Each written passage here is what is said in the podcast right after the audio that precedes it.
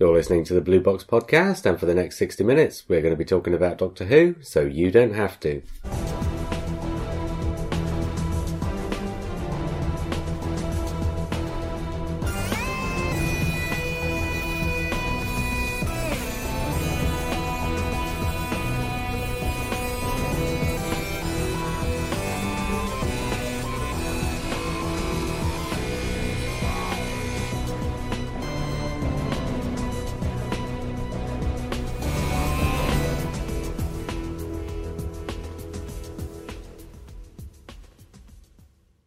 Hi, I'm Matt. Hello, I'm Simon. And I'm JR. Um, Matt, what did you think of Eaters of Light? Uh, Eaters of Light. it's difficult, difficult to remember. Eaters of Light after watching Gen- Genesis of the Cybermen. um, yeah, I thought it was good. Yeah, as I always say, I thought, I thought, I think that what they've done with this season, the the kind of each episode has a sort of a different feel, and you you have a break, and then you have a comedy episode, and then so it felt like a very kind of personal sort of small scale light episode. But I like the mythology. I I was like going to say, did you like the folklorish stuff? yeah, not not quite as much as you might imagine. I mean, I'm not I'm not sort of Well, it wasn't that deep.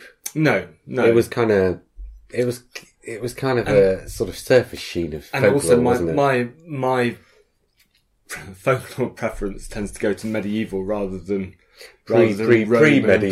pre-Roman. Yeah, um, but it was interesting. Yeah, it reminded me of um, and I, I mentioned this at the time the Weird Stone of Brisingamen, which is this this kind of children's children's novel by Alan Garner, um, and that's got a lot of Well, sort of- Alagana. Our yeah, service? Yeah, yeah, yeah, that kind of thing. Um, so that was that was nice. It, it didn't have much weight. I didn't like the monster in it. I thought the monster was the thing that jarred for me. Yeah, I think I said something similar on the Mm, podcast. I think if I'd kept it sort of slightly slightly less explicit.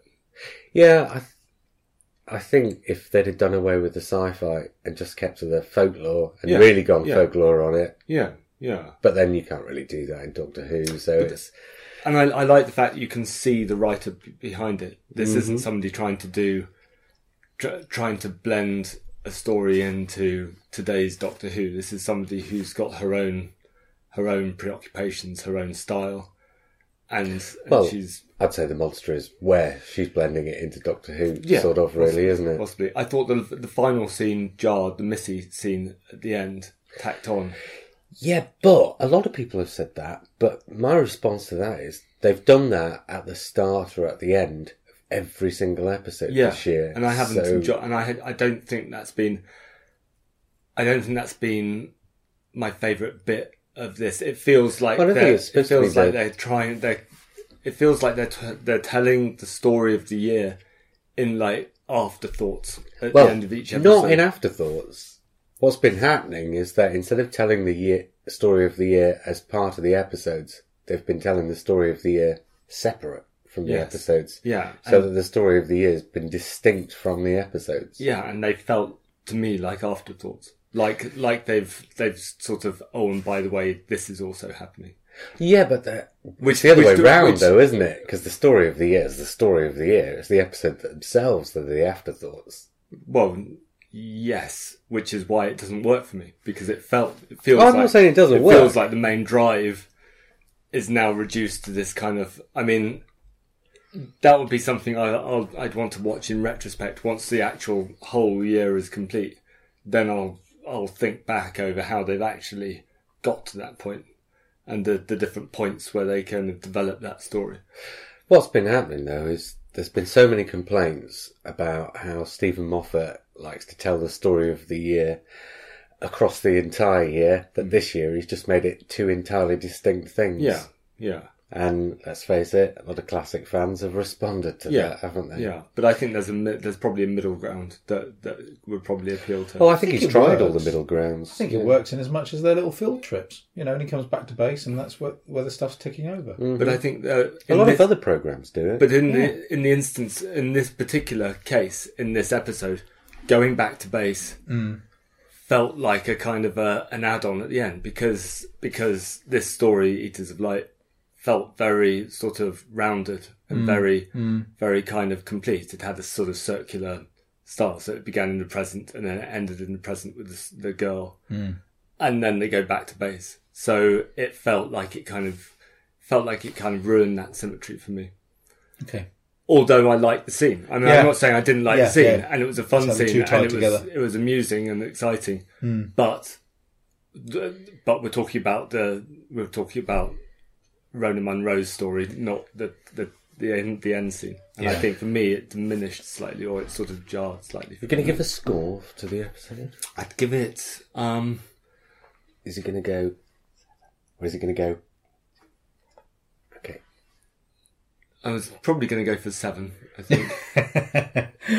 Don't read you like a Simon book. got it right. Yeah, because I, you know, I liked it, but I probably wouldn't wouldn't race back to watch it again. I think I gave it a seven, didn't I? Yeah. Um, now I've brought the temperature down a bit. Shall we talk about tonight's Doctor Who? Mm-hmm. Did well, I was absolutely buzzing after that. That was more buzzing than I've been since anything after Hellbent. Yeah, Simon, um, I'm kind of left hanging in as much as I know it's the first part of a two parter, but I feel like I need to watch the second part to make sense of a lot of it. really? And it felt, um, I yeah, I, I don't want because, because you know what I thought up to the fir- up to about half an hour through it, I thought it was utterly, utterly brilliant with some just really great clever stuff going on and um, typ- typical and up- high standard of Stephen Moffat's brilliant ideas of ship one end of the ship running at a different speed than the other. All these Or brilliant Stephen ideas. Moffat's son's idea. Oh, is it? Yeah. Brilliant, brilliant, utterly brilliant. Um, but I was kind of aware of the Yeah. fan service, Well, which I'm I- not usually aware of. I We'll don't- talk I- about that in a minute. yeah. Um, so I'm, I'm a little bit. c- I'm more confused at my reaction to it than I am confused by the episode itself because I kind of I can take it all in.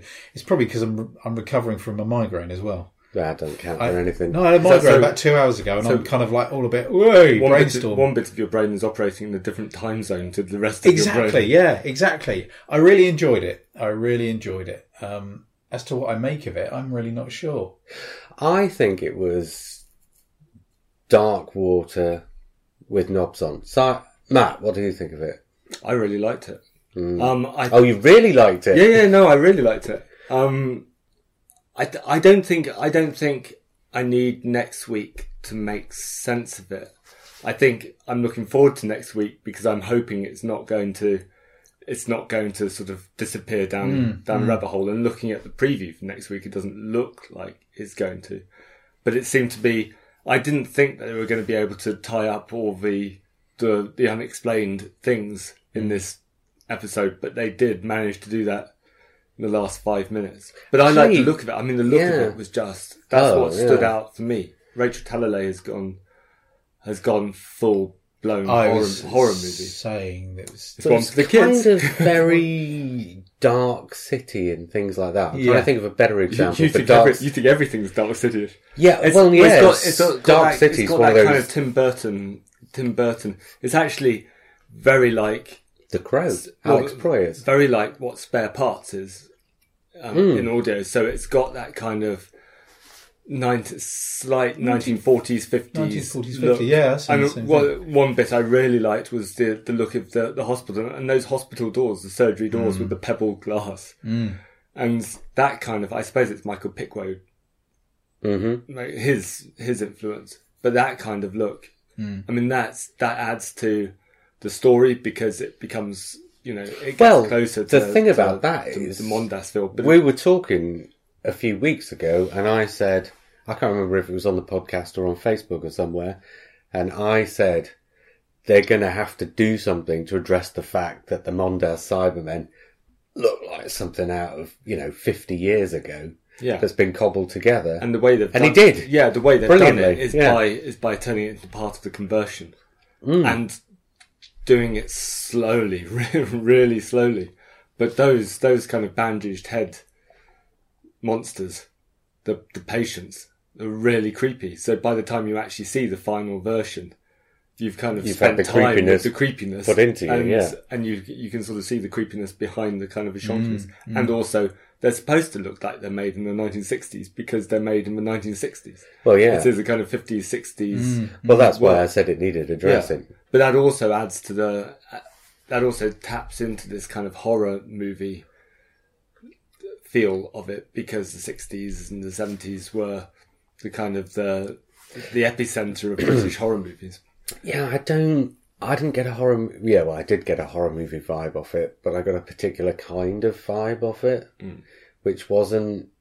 Well, like I say, Dark City. It felt to me more like the kind of horror movie that something like Angel Heart is, Right. which is where you're watching it for an hour and a half before you actually realise that you're actually watching a horror movie rather than a policier or whatever Yeah. this had the feel of something.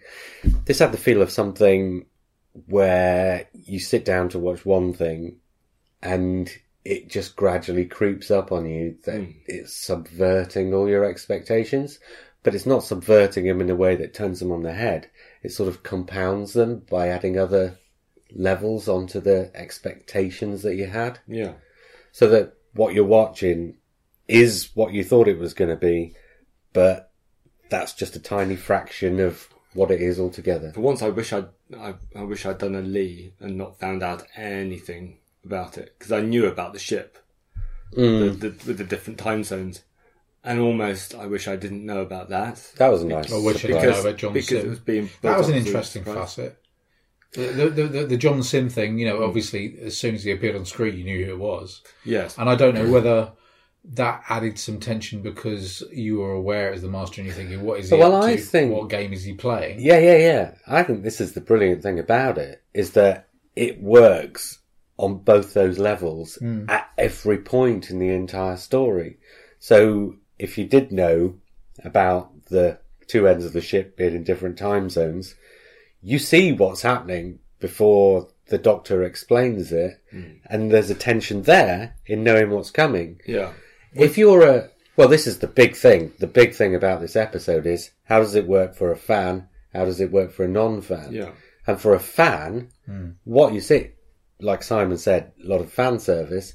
If you're a fan, what you're seeing is lots of fan service coming together, and things getting explained. We're about to find out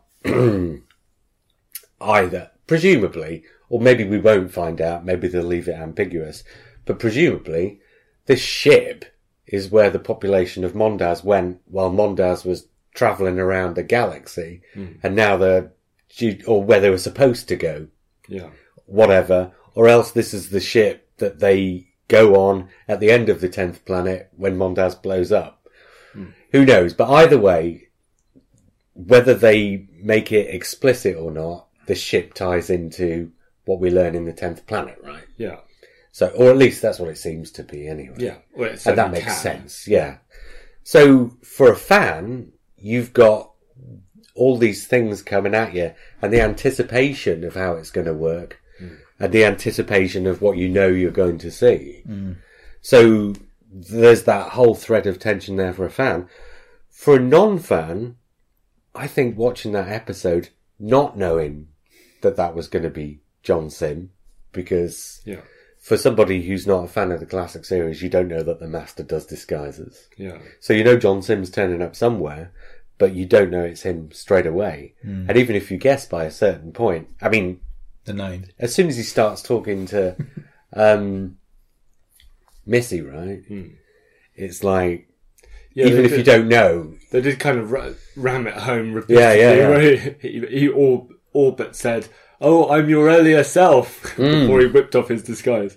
but if Maybe that was it, yeah. But then again, the thing with the Cybermen is, if you're a non-fan, even if you know, say that the Cybermen are coming in this episode, and particularly, I suppose, if you don't, but even if you do know the Cybermen are coming in this episode, you don't necessarily realise straight away that that's what's happening to Bill. Hmm.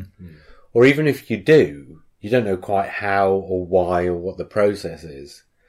So I think even for some, I think for fans it works in one way, but I think for non-fans, it also totally works and probably even better. But that's that's kind of what the, the modern series Tries to does. do, that's, yeah. That is the balance, and normally it's quite good at that. It's Yeah. normally successful at balancing the fan service with the, the thing. I think, I think the with difference here is that the fan service is like really specific fan service. Mm. the- yeah, Whereas normally it's the fan service is quite general. Here's Davros. yeah, But we won't really do anything about what Davros has been in the past. We'll just throw Davros in and say he's the creator of the Daleks, Well, this- and that's enough. But- But, here, you're actually doing an origin There were story. moments where it was like, well, it's Heinz, Heinz baked beans in the tin. And the Heinz baked beans are going, we're Heinz baked beans. The doctor, Cyberman turns up and he doesn't just say, it's a Cyberman. He says, it's a Mondasian sp- Cyberman. And, Yes, And, yeah. and the master goes, it's almost like a genesis of the Cybermen, you know? Yeah, yeah, And yeah. it was literally boom in your face. And we'd already had the Doctor Who thing, which the whole Doctor Who sequence, the name thing, was Hmm. effing brilliant. I thought I that was loved it. wonderful too. It yeah. was really good. Two That fingers. was to one it. in the eye for uh, fans who take themselves too seriously Exactly. as well. Exactly. I, I think Yeah. the key to this to this episode is it doesn't. We're getting through this stuff way too quickly, by the way. These are all proper talking points that we're skating right past. Sorry, Matt. it's it's well, mine mine my comment is relating to before you got to that. Um, it's You're got- doing a Lee. It's got surprises in it, but it doesn't rely on surprises. So it's not something that's driven by the twist. It's No, not- it's got that- yeah. It's, it's got Well, it's partly creepy. because of, partly It's got because of a building- direction. It's got Yeah. it's got a sort of a, a, a style and a tone. A really good style and tone. Mm. I thought it, I think I used the word classy as it was.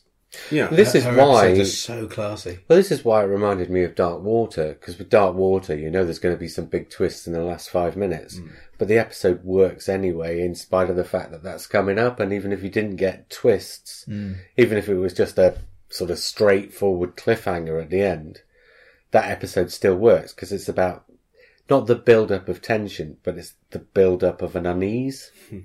And speaking of which, I think the way they treat the Cybermen here. So I've always had a problem with Cybermen. The, the modern, full-blown, chunky mechanical Cybermen I don't find particularly scary. No. and I haven't really found the Cybermen scary for ages. But Well, since the 10th planet. yeah, but what they do here is they kind of slowly introduce Cyberman things up until the point where it just tips into being not An actual scary. Cyberman. Yeah. Yeah. So they've he's sort of stripped them back and he's slowly added things and Hmm. he's made them more scary by demonstrating how with the cloth face, Hmm. how with the boots, how with the chest unit, they can be scary incrementally. Hmm. So that when you see the final Cybermen, you've got a sort of a race memory of the scary elements to it. Yeah. Well, I mean, Well, this and is- if next if the preview of next week's anything to go by, then it's we're going from a genesis of the Sidemen into an evolution of the Sidemen, and I'm imagining that Yeah. the whole thing is happening within that ship Yeah. with the time dilation. I think Yeah. it's Could be, Lovely yeah. idea. Lovely idea. Yeah. Well, if where did yeah, because it looks like they're going to go up to another level. But- well, So- both both in terms of the ship and in terms of action, it looks like they're shifting Yeah, the yeah. narrative gear into action movie from Well, horror. presumably, if say I don't know, say floor five hundred, I can't remember what the numbers were, but say floor five hundred's the bottom one, and floor one is the top one. Yeah. Uh, top being the one nearest to the black hole. If they go from five hundred to fifty, they're so close to the top that on five hundred. The Cybermen can evolve into their modern phase Hmm. Yeah. and then follow them up. Yes. Yeah. yeah. So yeah, It's bubbling under, isn't it? Yeah, so Yeah. potentially that's what can be happening there. Um, you said something else then, and I was going to. Shall we look? There are lots of talking points, and we really are skating over all of them. So let's go back and talk about the pre-title sequence Okay.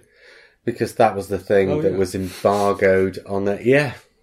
That was the thing that was embargoed on the BBC Previews website version Yeah. of the episode that either people didn't know about or were asked not to talk about.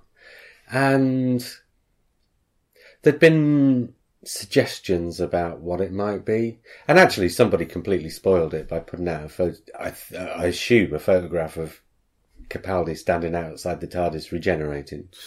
Somebody somewhere did that, which I avoided, so I didn't see it, so I didn't know.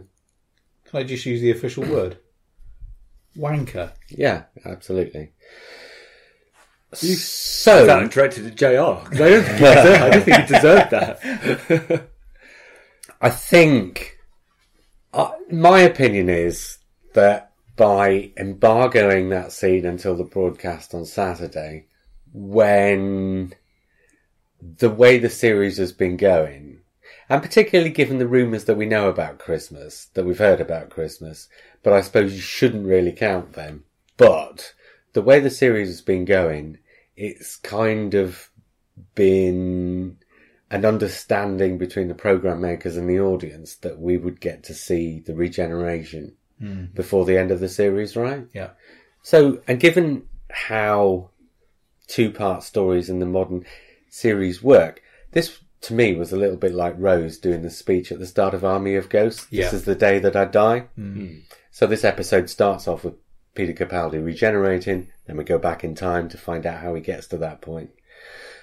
Uh, Two things about that. One, I think the fact that they embargoed it on the preview made the expectations for what that scene would be that you were expecting something that would be a surprise rather than something that was just a really obvious thing to do. I mean, if you'd have asked me how is episode 11 going to start s- five months ago, I'd have said, oh, it'll probably start with Peter Capaldi regenerating and then we'll go back and watch the story of how we get to that point. So I thought that was a really obvious thing to put in. But uh, what was the other thing I was going to say about that? Something else. I think you had three, three points Did I? to make. All yes. right, Just talk You about did what one. I've said and I'll try Well, I and remember what well, they are. Yeah. Sorry, you go. Well, I was going to say, i- in the snow, we're immediately back to Tenth Planet, aren't we? Mm. Yeah. And um, Which Mm-hmm. tied- you tied suddenly realise that the the positioning of the Mondasian Cybermen in the series, right on top of the regeneration, Well, this could be With how the- it with the ties in rumour. with Christmas. Yeah. exactly, yeah, Yeah, yeah. is so Particularly with other rumours Thought about the out. Christmas episode. yeah, Yeah, I- that's what I meant. Yeah. I, I think I wasn't as I didn't expect I didn't know what to expect from the, the pre-title sequence. I probably if I applied more thought to it, I could have guessed. that's what But I I wasn't mean. trying to guess. it But- wasn't. It wasn't such a surprise that you couldn't have guessed. But I also it. wasn't blown away by it, partly because we've already had fake out regenerations this this season, this series. Mm. So I'm kind of becoming a little bit blasé about Peter Capaldi regenerating. Mm-hmm. And I'm sure this is the the real one because to have two fake outs would be taking the piss. Yeah, yeah, yeah. But even so, I, I see it and I just think, oh, he's regenerating again. Well, that was going to happen because we know he's leaving. Yeah, We've yeah. already seen a version of it in the trailer, even though it's fake. We were kind of expecting to see it in this series. Hmm. It was almost, I think, a mistake to have that fake regeneration halfway through. Because that kind of prepared us Well, for seeing this yeah. regeneration. We Or- should have been prepared for it. or alternatively, that for for some people it might have said, well, okay, so now that's kind of spoiled the fact that the other one's coming along. But then for somebody else who's thinking we're going to see a regeneration at some point in this series, that one, the sort of red herring one, might have made them think, okay, maybe we're not then. So then this one would have come as a surprise. Yeah. So I think it works both ways. Possibly as a as a double bluff, but Yeah. it didn't for me. I think. Well, I no, think but that's it's what I'm sort of- saying. I think for, but Yeah. I'm think, but, But I we're think sitting I- here as yeah. three classic series fans who think about Doctor Who because we do a Yeah. podcast on it. For members of the audience Yes. uh, who don't Yeah. do those Possibly. things, I think it works the other way around. But it looked very good. I, I, I big certainly hair, thought. big I liked hair. it. Time Yeah, has yeah. moved on. Time's moved on. I liked the snow. Mm. I liked his final words. I, I tell don't, you- so I don't know when. well, so- I'm just going to bring this up. So either they're going to finish the whole series Well, with a cliffhanger. No, well, this is and what then I was going to say. generations- I'm hoping now Hmm. that they've cast the new Doctor, kept it a secret, Hmm. and next week we actually get to see the, who the next Doctor is before we go into the Christmas Hmm. Which special. they have cast the new Doctor. well, we So don't that's- know. But that's been. I thought that's been confirmed. It's by- been confirmed by Russell T Davis as a joke. Was it a joke? I thought he said he knew who it was. Well, you didn't read the quote and you didn't Oh, right. see a video of it. Okay. There is a Listen- name being bandied around, isn't there? There's several names being bandied Yeah. Oh, around I was still. FYK. Somebody said to Ross T. Davis, Do you know who the new doctor is? He said, No, I don't know who the new doctor is, if they've even been cast. And then he did a stage whisper, Of course I do. Okay. Okay. And, this, and so people have taken that stage whisper to mean absolutely literally that he knows A, that the new doctor has been cast, and B, who that person is. But what always gets me about that is people are prepared to believe absolutely the joke he made but they will then completely discount the point blank statement he made immediately before it with perfect seriousness. So it could have been, but, but It could yeah, be or it, could, be. not, but Okay. basically you have to discount what Russell So- T so Davis we're- said because he but- said both things. But it would be nice to see the new Doctor at the end of this series. Because that is the only way you're ever going to see it on screen as a surprise. Yeah, Because I think if it was, I would like to have seen it at Christmas, but I think given that there's another five months between now and Christmas, it would leak. also they'd have to so to to make the regeneration at the end of the christmas episode they'd have to finish it would have to be the same story as these this two-parter because they put a flashback at the beginning which ties it to the cyberman story Well, no, it has to. has- Well, it, it really Um, Yeah. well otherwise otherwise it's a really odd f- flashback to put in or an odd place to put the flashback well, you weren't here last week. Did you listen to last week's episode? no Right. The rumor is that at the end of this series, end of, end of episode twelve, he regenerates. Yes. And then the Christmas special is him fighting off the regeneration. right Uh, So what you would get to see is the Peter Capaldi yeah. regenerating into the woman that's going to take over. yes And then at the start of the Christmas special, you see the woman who's going to take over phasing back into Peter Capaldi, right who then goes on to have one more 60 minute adventure before Yes. Uh, he finally does turn into her for good. okay okay That's the rumour. that could work So I don't think there's going to be, Or it'd be more It's- fun, more fun if it phased in and out. So you got well, it could be, but, but I both the don't old think, and the new together. but I don't think you'd have Stephen Moffat writing for Chris Chibnall's Doctor. Although he says they have collaborated to an extent on this, but I don't think the extent of that collaboration is going to be Chris Chibnall writing lines of dialogue in Stephen Moffat's script. I think the extent of the collaboration is likely to be if you're going to cast somebody, will you have cast them by the middle of June?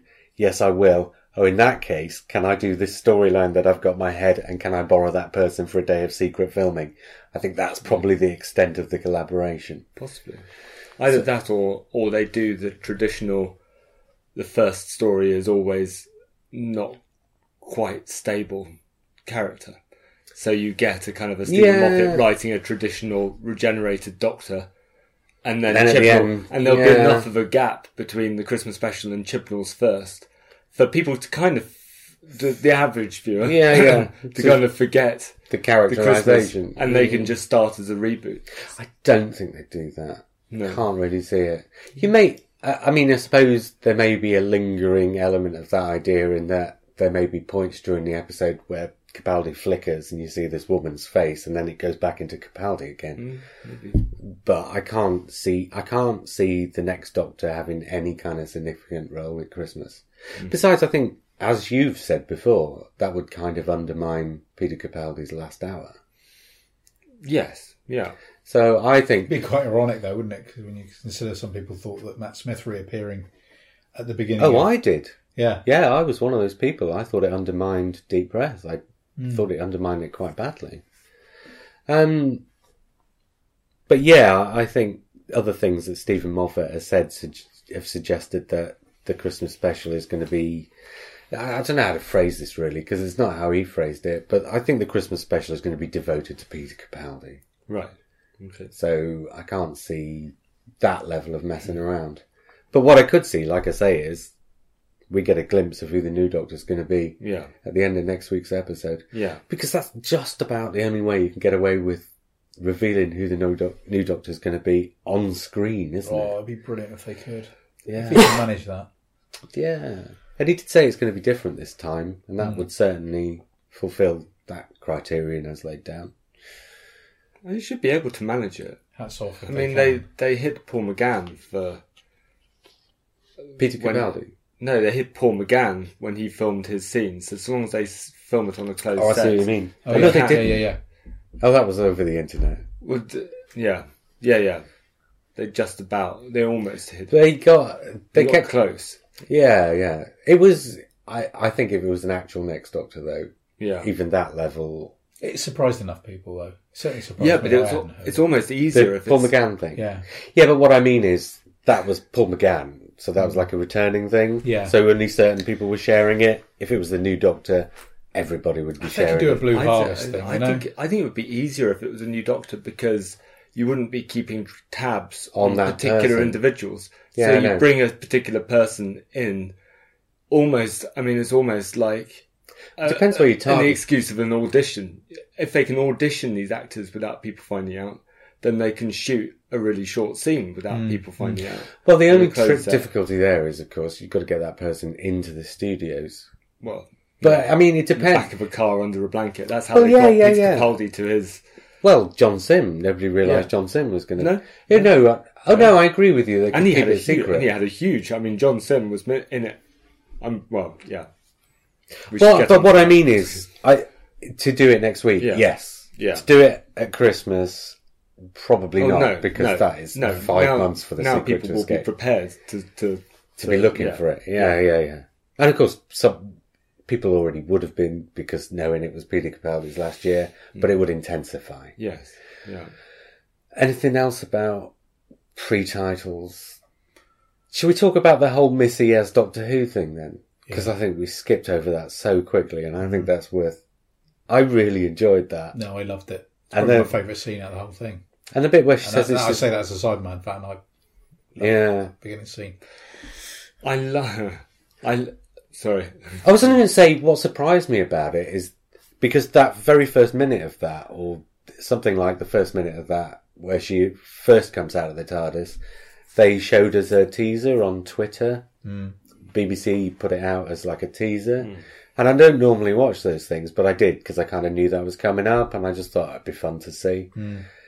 And that was kind of leading you to expect you were going to get sort of Death in Heaven wacky Missy in the episode. But actually, beyond that first minute, she very quickly reverted to the Missy that we've had for the last couple of weeks instead. So actually, I thought that was really well done. Is that she comes out, she does this initial thing that lasts just a few seconds, and then very soon things went tits up, and very soon everybody had to get involved in what was actually going on. I thought they did it really, really well. I think I've never been a massive fan of Michelle Gomez's kind of take on Missy. Her, she's got a really mannered performance. But seeing her at the end of this episode when she realizes who John Sim is and seeing her performance then, it kind of makes sense of her mannered performance. You can see it as a kind of a as a kind of a, a, a, Reaction? surf, a superficial no a superficial sort of covering over something a lot more kind of menacing at times or possibly fragile at times as well. So that kind of that kind of repaired the beginning, but those those moments, those mannered moments, the moments where she's dancing and sort of swirling There around. was very little of it though this week, wasn't there? Yeah, but they still distract. I think they still distract me. Really? I mean, and in this on this episode, because because I saw her, you can see her. She, there's a reason for it because she starts like this, and then as you say, she's ki- she kind of sobers up through the story. I think it works that way. If it if you'd been like that all the way through the episode, I think she would have been sort of conflicting with Mm. with the with the tone of the episode. I also think that for once you had another plot reason for the sort of manneredness because here's the doctor saying, right, you're going to go out there and be me. Yeah. And so who wouldn't in that circumstance go out there and say, wow, I'm the doctor and all this kind of stuff. Do you know what I mean? Yeah. So she had a, a sort of secondary reason again on top. Mm-hmm. So it was, it was almost like because of the way sh- she has been as a character sobered up across the course of the series, even in sort of like two minute and 30 second installments, it was almost like just that couple of minutes at the start gave her an excuse to sort of go back to a little bit of what she was before, Yeah. before it kicked in that actually he's not sending you out as part of a game, he's sending you out to do something serious. And that's the point at which she suddenly goes, Oh, there's actually something serious going on here. Yeah. I don't know. I just thought that whole thing worked really well. I quite like the idea that that I've just had. I like that idea.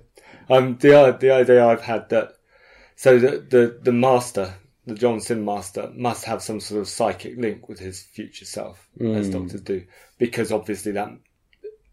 Otherwise, it's just an insane classic series master plan to wait on a spaceship and hope that the doctor will turn up.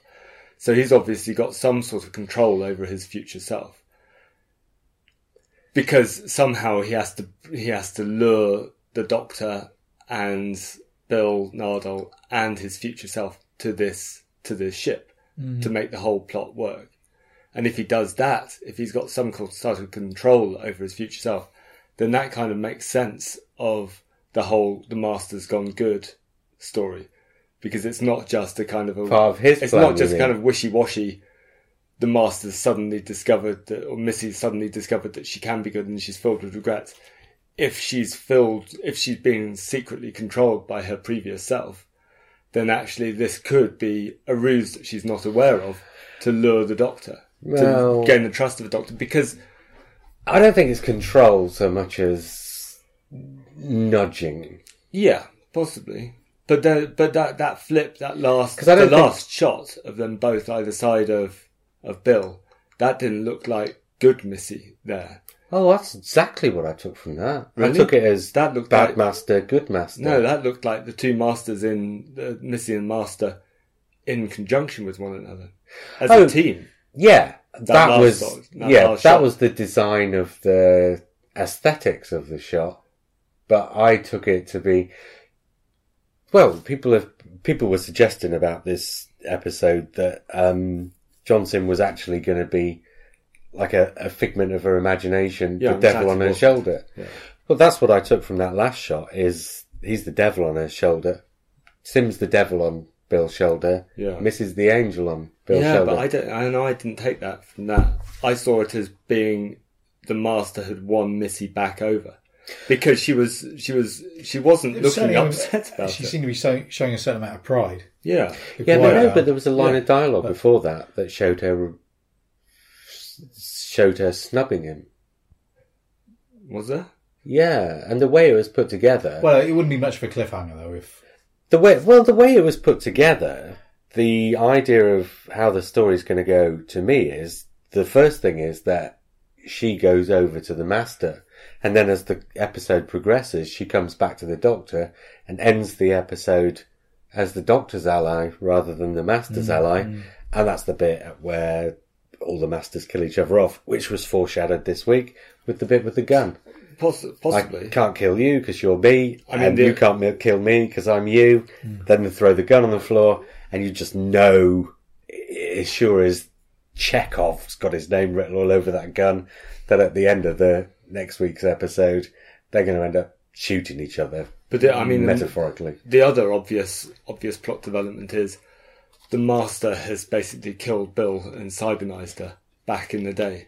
So this and this act is designed not to not just for fun, this is designed to break that trust between Missy and the doctor. That's what the master said that he, the doctor's going to found, find out who who killed his companion and it's the master, which is Well, Missy. the, the master didn't. The master did. The master brought Missy into the operating room, lured Missy into the operating room. That was the whole point of his ploy. He wasn't protecting Missy. But Uh, the protect- master, he wasn't having protecting. created the events on Mondas and in the spaceship, he had gone no, there. but he lured.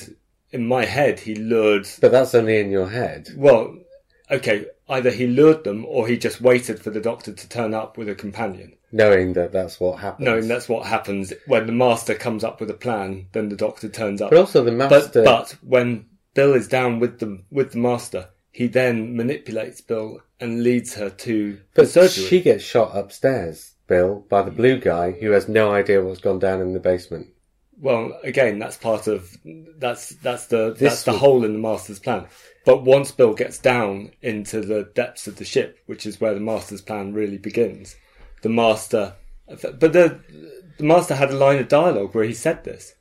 He said, "I wait until something like wait until he finds out what I've done to his companion." Well, yeah. There's a but line of that's- dialogue that explicitly says, "I did this to Bill," and that that line of dialogue means that the Doctor and Missy are going to have this kind of Falling out. Falling out. Yeah, Yeah, but that's I. my point. So it's more about the Doctor's relationship with Missy being threatened by this act. Yes, and I think that's how next week will start. Mm. And I think she'll go back to the doctor across the course of the episode. That's, I think, the trajectory because you've left it.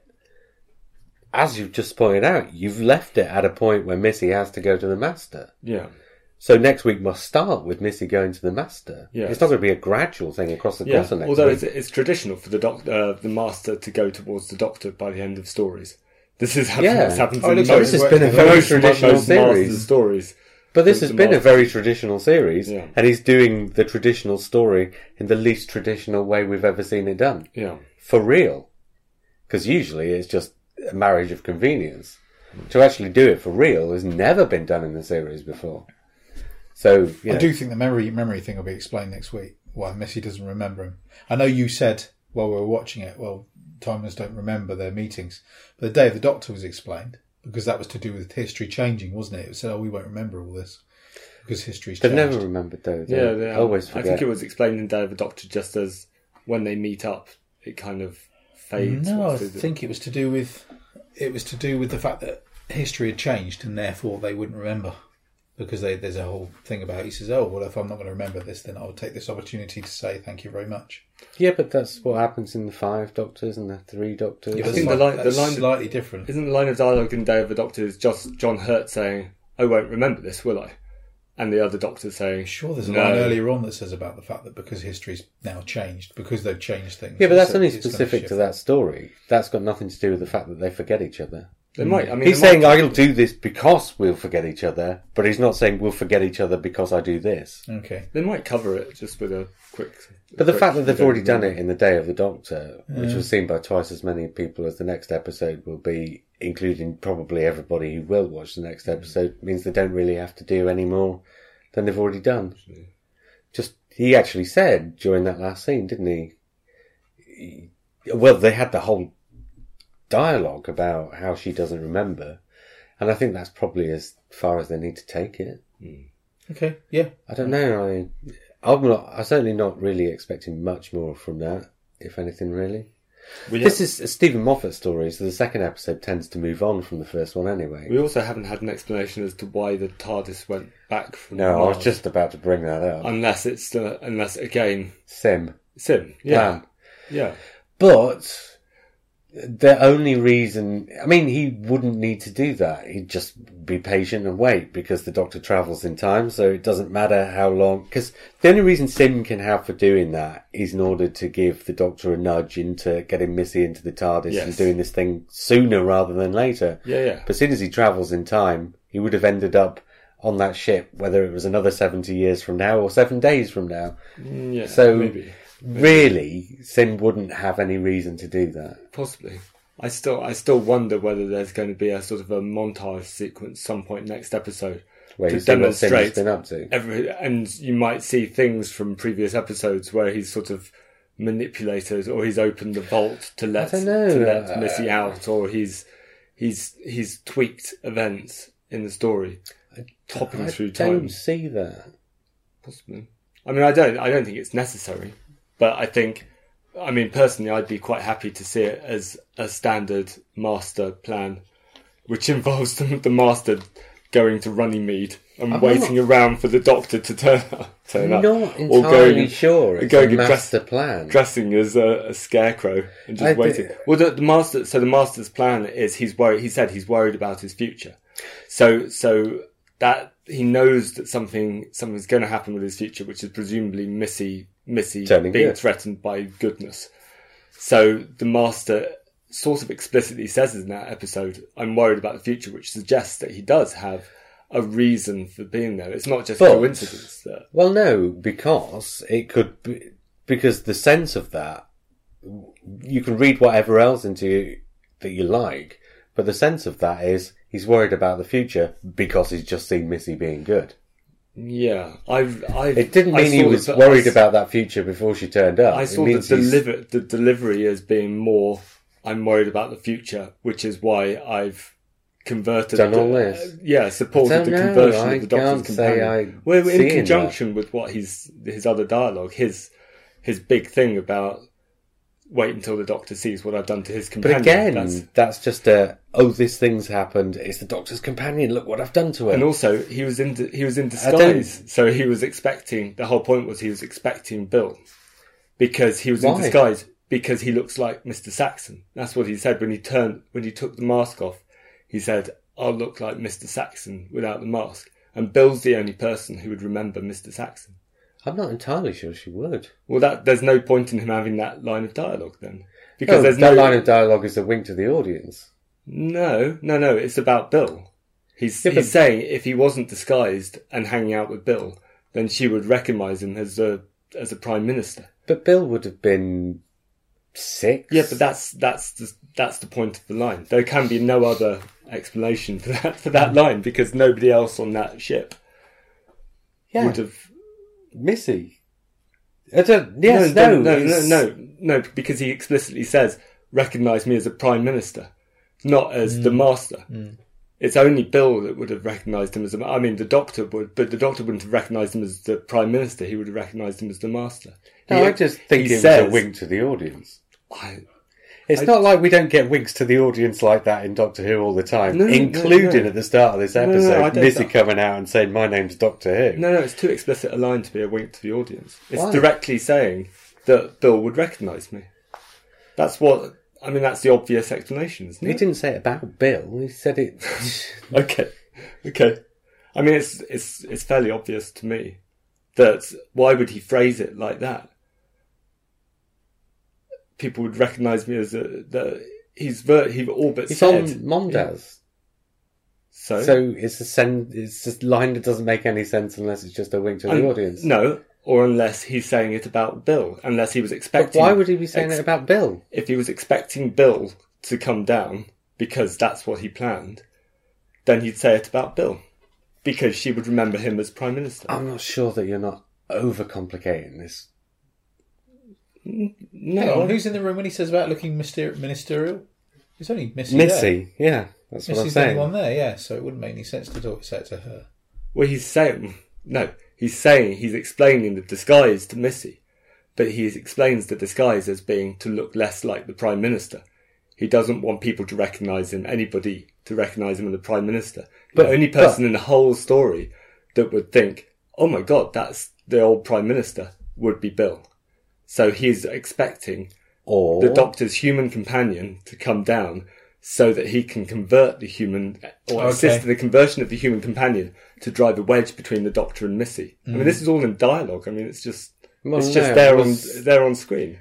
I wasn't. It's not a huge it's not a huge leap of it's a weird line of dialogue to just be an, a, a wink to the audience to explain away a, a but disguise. we'd already had winks to the audience earlier in the episode. and why was he? The di- whole why thing would he? about Be, di- why would he? the be- name Doctor Who? why would he was be di- winks to the audience? Why would he be disguised anyway if he wasn't expecting, if he wasn't planning to lure people that might recognise him? Even if Well, it's Yeah. not Bill. Well, go back and ask the same question about time flight. Yes, but this is modern. this is modern Doctor This Who. is time, modern. time flight is rubbish. let's Yes, remember this is modern mo- Doctor Who. So That- okay, okay. Stop. So, so stop. So there are. stop. So there are. bi- Stop. no, no. Let me This is explain. modern Doctor Who homaging Yeah. the classic series. Yes, but there are there are bits in the old series where there are big plot holes with the Master's plan. Yes. in this series, they've homaged that by having a convoluted plan. But they've also introduced lines of dialogue that explain the disguise, that explain There's what he's also there for. disguising from the doctor as well, if the doctor was. to Yeah, so say. he must have been expecting the Doctor. In that in that case, he was disguised from the beginning. There's a reason why he's disguised in Yes. this, and it's explained in the dialogue. And I think it's linked to Bill because he explains it in the dialogue with reference to a prime minister. I actually think it's somewhere between the two. I think it's somewhere between. I honestly do. I, do. I just think well, he's disguised so that people who would dis- recognise him don't recognise him, but for the audience, it's ministerial as a clue as to who he is. I don't think it's as. I mean, But he's. I I mean, think it's he's. an issue he's, either way. he's disguised to preserve the twist of the, to create a twist. Yeah. in The master, but it's explained within the story why he's Okay, disguised. within the show's own logic. and within the di- and within the dialogue, that's the po- the point. He could have just said he didn't need that line of dialogue. Otherwise, he could have just pulled off the mask. But also, it's it's clear that he had some sort of game plan with Bill because he he I don't think it's basically that clear.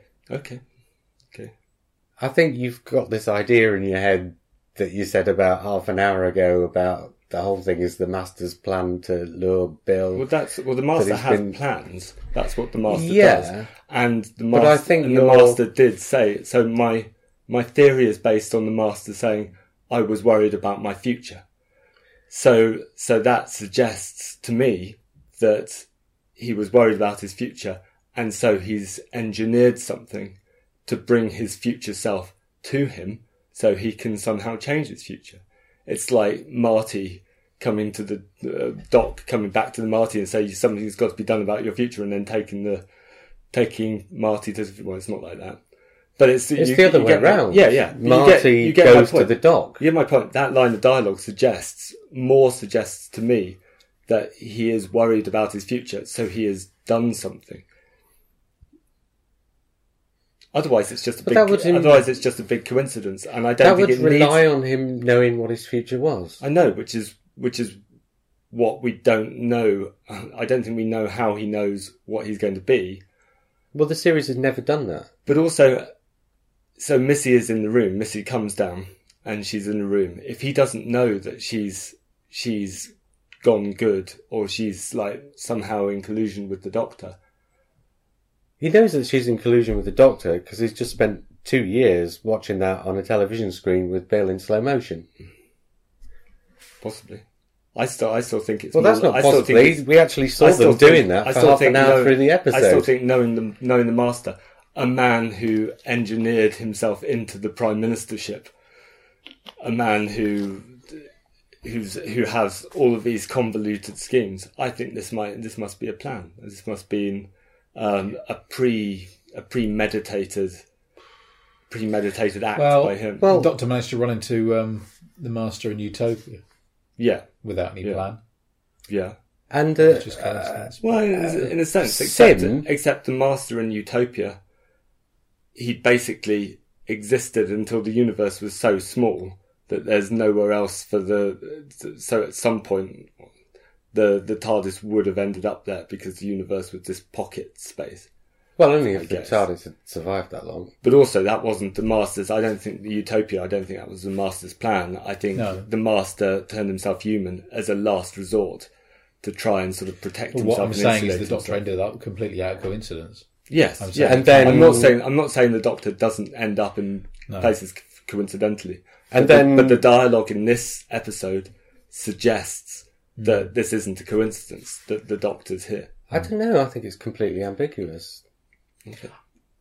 And plus, you've got to remember where the masters come from. I mean, I'm only going by In- the dialogue, but Well, no, you're going by your interpretation of the dialogue. well, th- there's a, the dialogue exists. Yes, but you're Particular lines of interpreting dialogue it. exist, But to you're suggest it- interpreting to it. suggest it. I'm taking about three lines of dialogue. and interpreting and it. that's like three points on the graph, and that suggests to me that, It suggests that it's to likely. you. Well, that's what we do. Yes, okay. So you've made your So, suggestion, and okay, I've said so I you don't th- see you it. th- you think it's a complete coincidence? no, I but- don't think it's a complete coincidence. I so just don't how- think. So if it's not a complete coincidence, you think what? No, there is somewhere in between it being a complete coincidence and every Okay, single so- thing being part of the plan. So it's either it's either does the master have a plan, or is it just the master has no plan? no, the master makes up his plan as he goes along, which is Right. what you've just said about what comes out of Utopia. Right. So in Utopia, he starts off um, from the point of the regeneration with no plan because he doesn't even know he's the master. And the whole of the Sound of Drums and Last of the Time Lords is a plan he makes up as he goes along because he's only just found out he's the master again. Yeah. And then at the end of Last of the Time Lords, he dies. Right. And then he's reborn in the end of time through potions. And he's reborn wrong, so that he's not even completely the master anymore. He's like this mad version of the, this mad skittish version of the master who can't even make up plans, who just does whatever Yeah. and misappropriates this machine and turns everybody on the whole planet into the master, and that's it. That's Yeah. the sum total of his plan, for want of Yeah. a better word, in that one. Yeah. And that's the master we've got now, because Wait. there is nowhere in between. Except his plan was to bring Gallifrey back, wasn't it? In um, in the end of time. With the machine, Yeah. you know, it's not really a plan. That's just a that's an intention rather Well, than a plan. Okay. Okay. I don't know, but the point I'm making is Yeah. he's born in the last five minutes of Utopia, Yes. and he dies at the end of Last of the Time Lords, Yes. and that's the Master. And then in the end of time, he's a wrong version of the Master, right?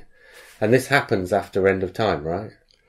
Oh, I actually I hadn't I hadn't thought about where it happens in. It has to happen after End of I Time won't. because he dies at the end of Last of the Time Lords and I'm is kind of born ass- again at the I'm start of End kind of ass- Time. I'm kind of assuming that end of time happened long ago, long enough ago for it not to really matter where in John Sims' timeline or where where he's come from. It has to happen after he's met Mr. Saxon. So yeah, I guess I guess he's he ends up on Gallifrey, trapped in Gallifrey at the end of the end of time. And now Gallifrey's back, then he must have escaped from Gallifrey. Yeah, Okay. And obviously, he restored himself to full Yeah. working Time Lord order. Yeah. well, we think so. We, think don't so. know what's going to happen next No, week no, because it's we've true. only had a few seconds of him this week. Yeah. So I, I'm just saying that dialogue was ambiguous enough that I would think it ill-advised to work out entirely what you think he's doing from a few lines of dialogue. Right. because we don't know what the master is yet. Okay. Because the last time we saw him, he wasn't really the master as we know him. Okay. I still think it's. Well, okay, it's- that's I, I I thought it was quite clear from the from the story that that's what the master was doing. but you also said a few weeks ago that you thought it was quite clear that Missy was only pretending to be good. Well, yeah, and I still think that's possible. I still think it can be ambiguous But because now I've- it's but because a few I've- weeks ago it was quite clear, and now it's only just. oh, I still think that's possible. Yeah. Well, no, Well, I that's didn't. No, changed. no, I wasn't. I said a few weeks ago that it was. Um, let's not start that. I said it was ambiguous. the way it was performed in that final thing, I thought it was ambiguous. I didn't say it was unlikely. She'd No, be you didn't good. say it was ambiguous. Yes, I did because you said it's not ambiguous. It's, Yes. she's good in that in that scene, and I said it was but Oh, you unclear. entirely missed the point I it was, was making. unclear. No, I- well, or you didn't understand the point I was making. As No, I understood the point you were making. that it was ambiguous in that scene whether she was she was the character was actually good or bad. But we're just raking over the yes, the but old I argument. didn't say it wasn't. Missy is in a scene where where she's where the actress is playing Missy as a good person. And that's what I Mm. Right. said. My point is Missy as a character that doesn't necessarily mean Missy as a character is definitely good. That cre- No, that means but there's that's still an there's still interpretation ambigu- you bring to the ambiguity. scene. There's and my point ambiguity. was, in the scene, she's playing it as a good person. Right. Yeah. But I'm talking about the character and not the performance in this in this sense. I still think it's ambiguous whether Missy is good or not at the moment. Okay. I think she's trying to be good. Do think I don't think that's how. I mean, I think it's possible that she's trying to be good. I don't think there's a story unless she's not. No. And we've just spent Well, there is a story. 20 minutes talking about she goes back to the master, Of she course, goes there's, back to of the course doctor. there's a story if she's pretending not to be good because that becomes the twist that actually she's she's been concealing her goodness. But it's uh, a. it's only because you've you're assuming that the story arc is from Missy turning good and then this fight between her bad self and the good self. The story Well, arc but- could be Missy appearing to turn be turned good, but actually turning out to be bad all the time and just controlling the doctor's emotions. Like Davros in in the, the eye opening bit. That could be that could be the story. but I think I no, don't that's think, not I the don't- I story, don't though, think- because John Sim's there as well. well, yes, but as I said, that last scene seemed to me to be the two masters in collusion together. You thought that last scene in tonight's episode was the two masters in Yes, collusion. Which is why I said I thought Even though that she last doesn't scene was the two recognise mas- him, and there's the only two The of them in the two, scene. the two masters either side of Bill, it looked like they were in collusion. But the last scene in this episode tonight, where John Sim in disguise comes up to Missy, That wasn't the last scene of the tonight. The last Right, scene was the th- two th- masters either side. that Of, scene, no, that was the last shot in so, the next time. so when trailer. John Sim is in disguise, Missy doesn't recognise him and doesn't realise it's it's her her earlier self. Once she does, but that then they scene seem makes to it be clear in- that they're not in collusion, right? not in collusion before the last. My point is not that they've been in collusion, but that they're in collusion by the end of the episode in that last scene, which is them either side of Bill. I'm not saying they were in collusion all the time, because as you say, Missy and the Master are in the same room and Missy doesn't recognise the Master. I'm saying that last scene of them both either side of Bill, aside and eyes Bill, they seem to me like there's the potential that they are in collusion then, that Missy is bad and the Master is bad. So explain to me the dynamics of the scene where he's in disguise just before that, where she doesn't recognise him, if she's a bad master, just pretending to be a good master. There's I don't nobody know. else in that room but the two of them. I don't know. I don't know what she's doing on the computer. But we don't know if she's pretending to. I'm saying that that there's still a possibility that she's just pretending to be good. We don't know what she's doing on that computer. We don't know what what what her long game, if she's playing a long game, is. If she's luring the doctor, I don't know. I don't know. I'm just saying there's a possibility of it. It's a possibility. I think it's unlikely. I think I think she's pliable, which is why it looks like she's kind of working with Yeah. the old and the master. tragedy of the story will be that he does test her out too early, and eh, she's not good enough not to be tempted back. Do we think that's it for Bill? Well, Kind of hard yeah. to see how it isn't. To be honest, Which is a Well, It's a shame. It's, it was kind of foreshadowed with Danny Pink. Yeah, in some I thought respects, that. isn't it? I thought that kind That's of two. negates it. That's an, another companion cybernised. well, this is Stephen Moffat going back to a theme he's used before and doing something different with it. Mm, Yeah, except not really different. He's Well, we don't know what he's just- doing with it yet. Okay. With Danny Pink, Danny Pink saved the world by being the best soldier there was, even after death. Yeah, I don't think Bill's going to save the world by being the Yeah. best soldier even after death, especially as it's Mondas. and, And and, especially it as it's does honest. it does fall Thank into you. the category of we'll have to find out next week. But within this episode, as a hot, as a standalone, we've just watched this episode to be treated as a sort of a a, a total individual episode. Hmm. Then it does jar slightly because we've got the memory of what happened to Danny Pink.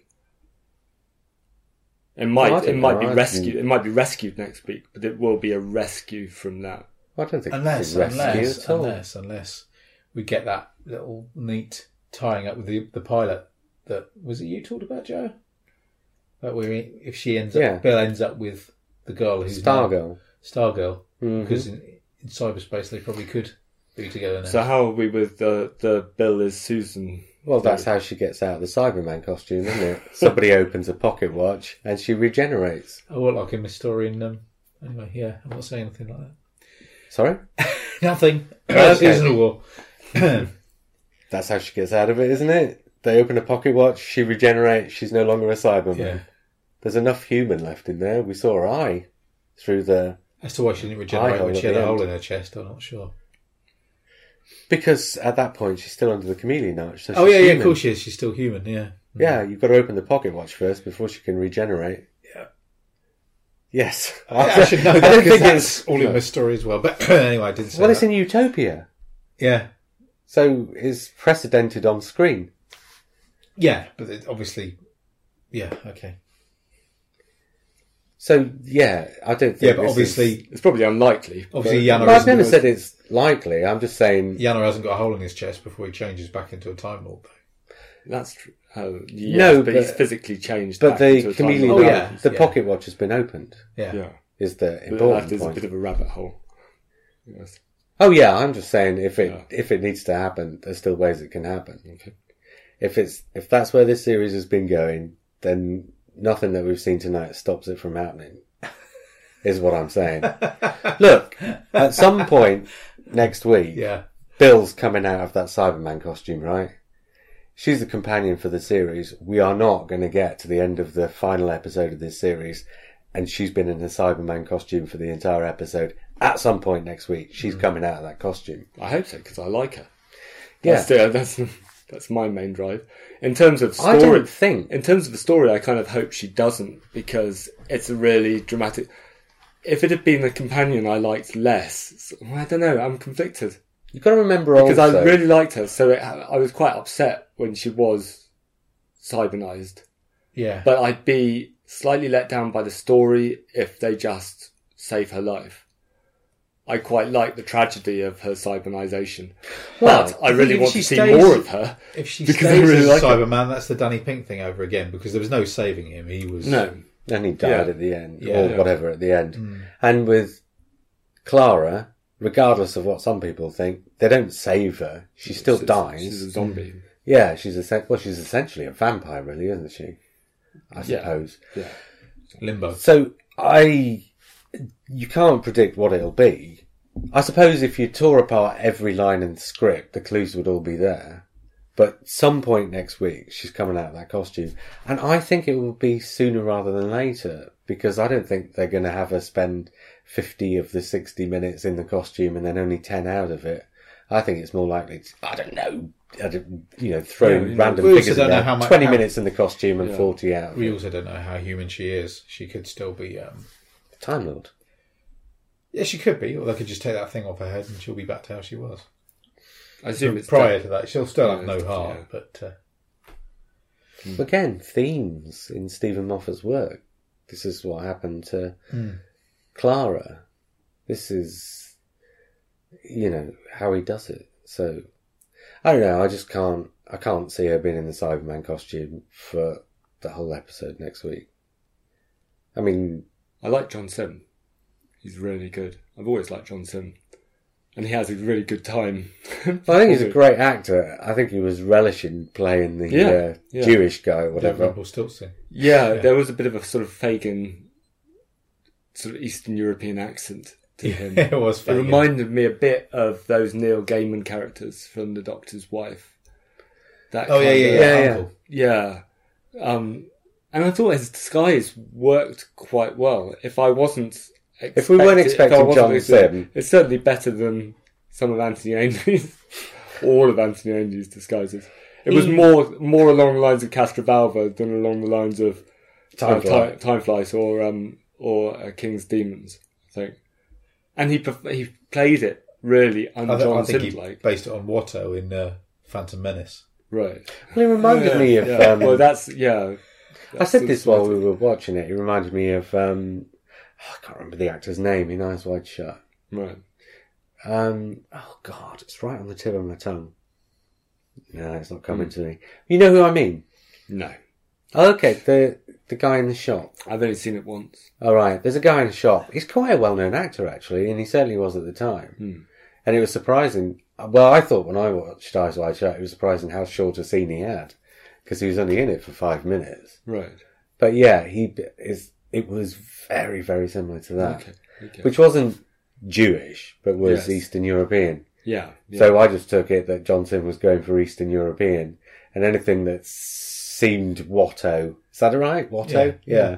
So anything that seemed It's Andrew Watto. Seacombe, actually. Yeah, I think that was more what you were bringing to watching his performance Yeah. rather than Watto actually was in the the- No, no, no. Watto was the insecty flying thing, Yeah, Yeah, yeah, which the- was accused of being a Jewish being stereotype. anti-Semitic. Yeah. because it was because it was. yeah, because it's directly drawing from basically Fagin, which is Hmm. anti-Semitic, and that yeah, um, it's, you didn't it's really fine. get that with Sim because the character he's playing in this isn't no, no, no. that sort of acquisitive. Actually, I thought his performance Well, I as that guess- character was better than when he was the master. I always Oh, find his, I always find his master kind of always, he over articulates on his because you know Yes. he's got a Manchester accent. Yeah, He almost wish he still had. I've His, always liked it. I've always liked his performance. I, I love him in everything, but Yeah. it's the master. He just find, it sounds In- like he's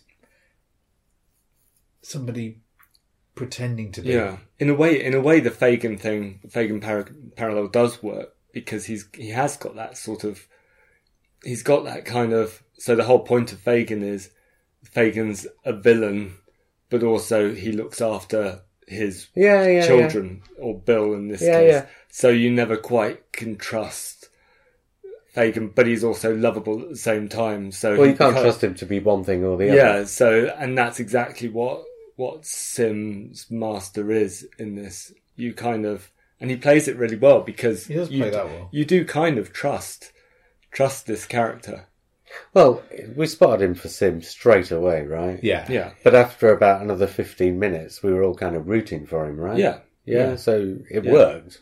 Mainly because he's, he was really funny as well. He had that like I- Yeah, it I mean, this is the killer first lines. first time Stephen Moffat's written for John Sims' Master, and it makes me want to see more of Stephen Moffat writing for John Sims' Master. Well, That we've kind got of- 60 minutes of Yeah. it next week. Yeah, Hmm. that's quite exciting. There's quite some latex he's got on though. There, there isn't it that must last years, obviously. Yes. Oh, his It's- pulling off the disguise was so Sea Devils meets Time Flight.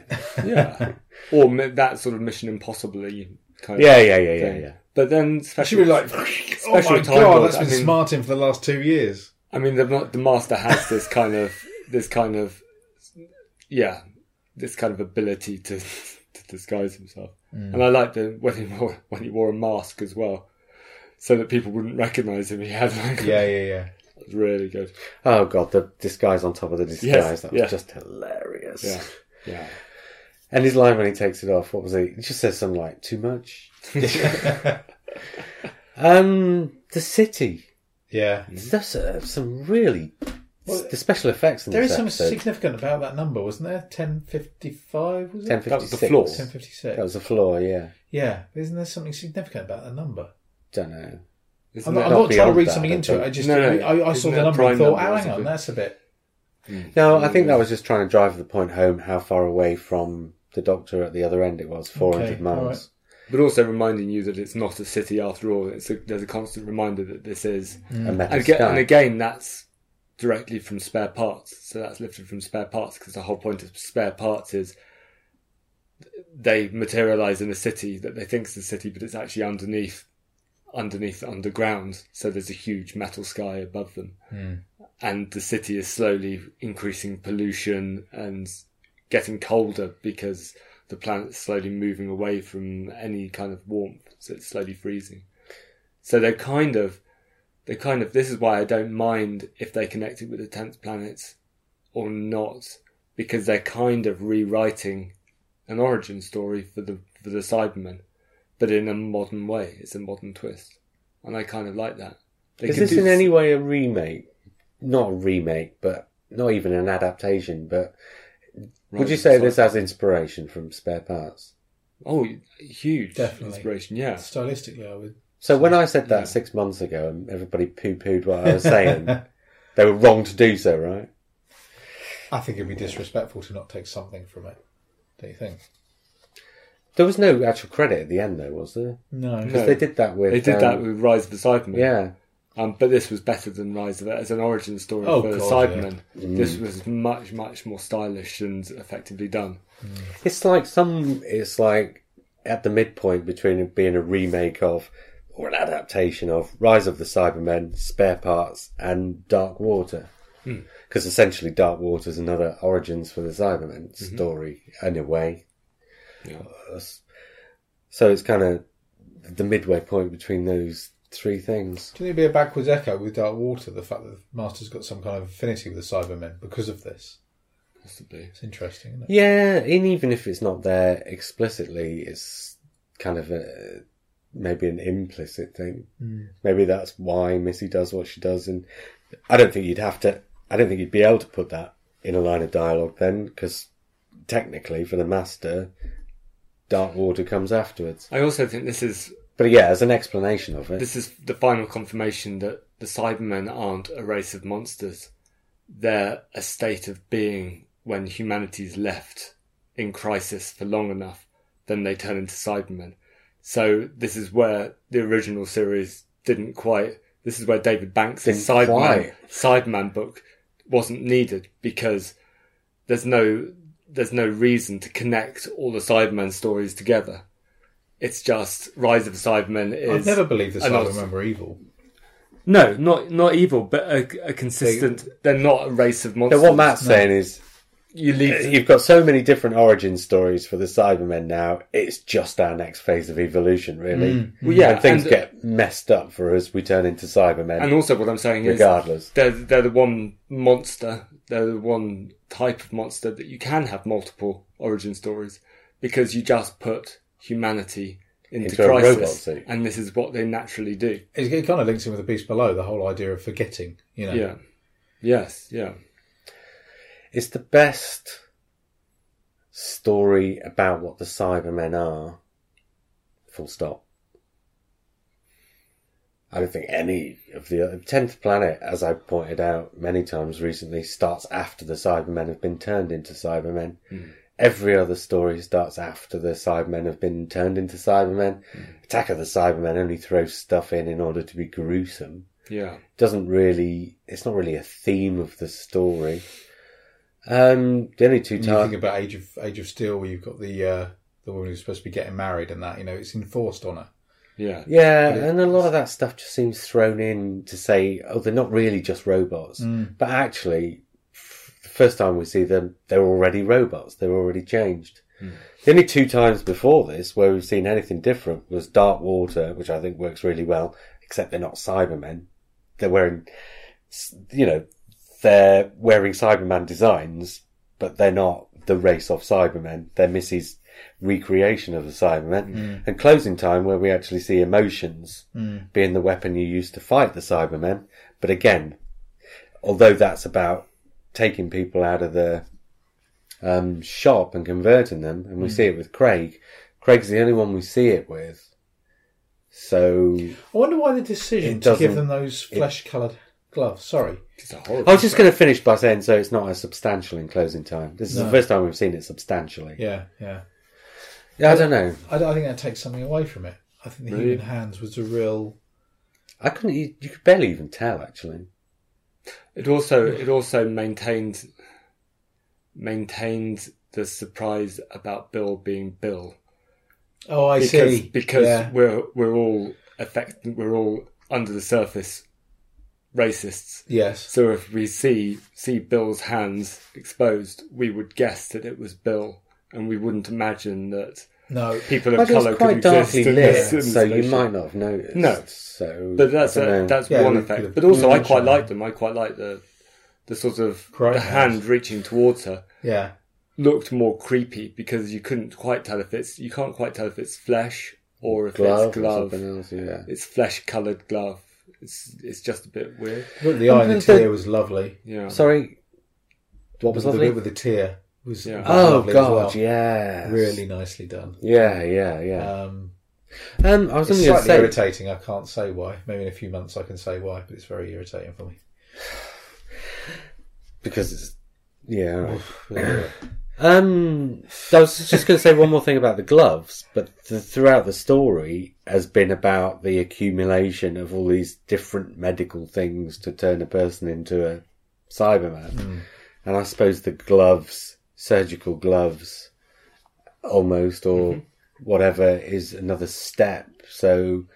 I don't know. Yeah, Maybe yeah. just the thinking was it feels more natural Well, you- in this story to have gloves than not. Well, you also said it yourself. They're surgical gloves, so there's a lot of kind of medical horror in this. Mm. So Talalo, Rachel Talalo's gone for or the designer. Things like coma. There's so yeah, medical horror you can do in Doctor Who because it doesn't necessarily have to be visceral. It doesn't necessarily have to be explicit. You put like, and they've done it before. Well, the in underwater Power of, menace and the power of three as well with the the mask Mm. and the the surgeon and the deadly assassin. There's something naturally frightening about hospitals and about the accoutrement of hospitals, and surgical gloves are one of those things. They're half exciting, half frightening. the voices were quite ni- a nice hybrid as Oh, well, yeah, weren't they, between the original and Yeah, because I did wonder whether they were doing. Well, they did at the end almost. Yeah, earlier they were sort of they were sort of Almost edging in dilly-dally. that direction, Yeah. but just they weren't doing the sing song bit, but they were doing the um, they're sort of doing the effect without the sing song delivery. yeah, And then come the end of the episode, you suddenly got a hint of the sing song delivery, and it all sort of fell into place.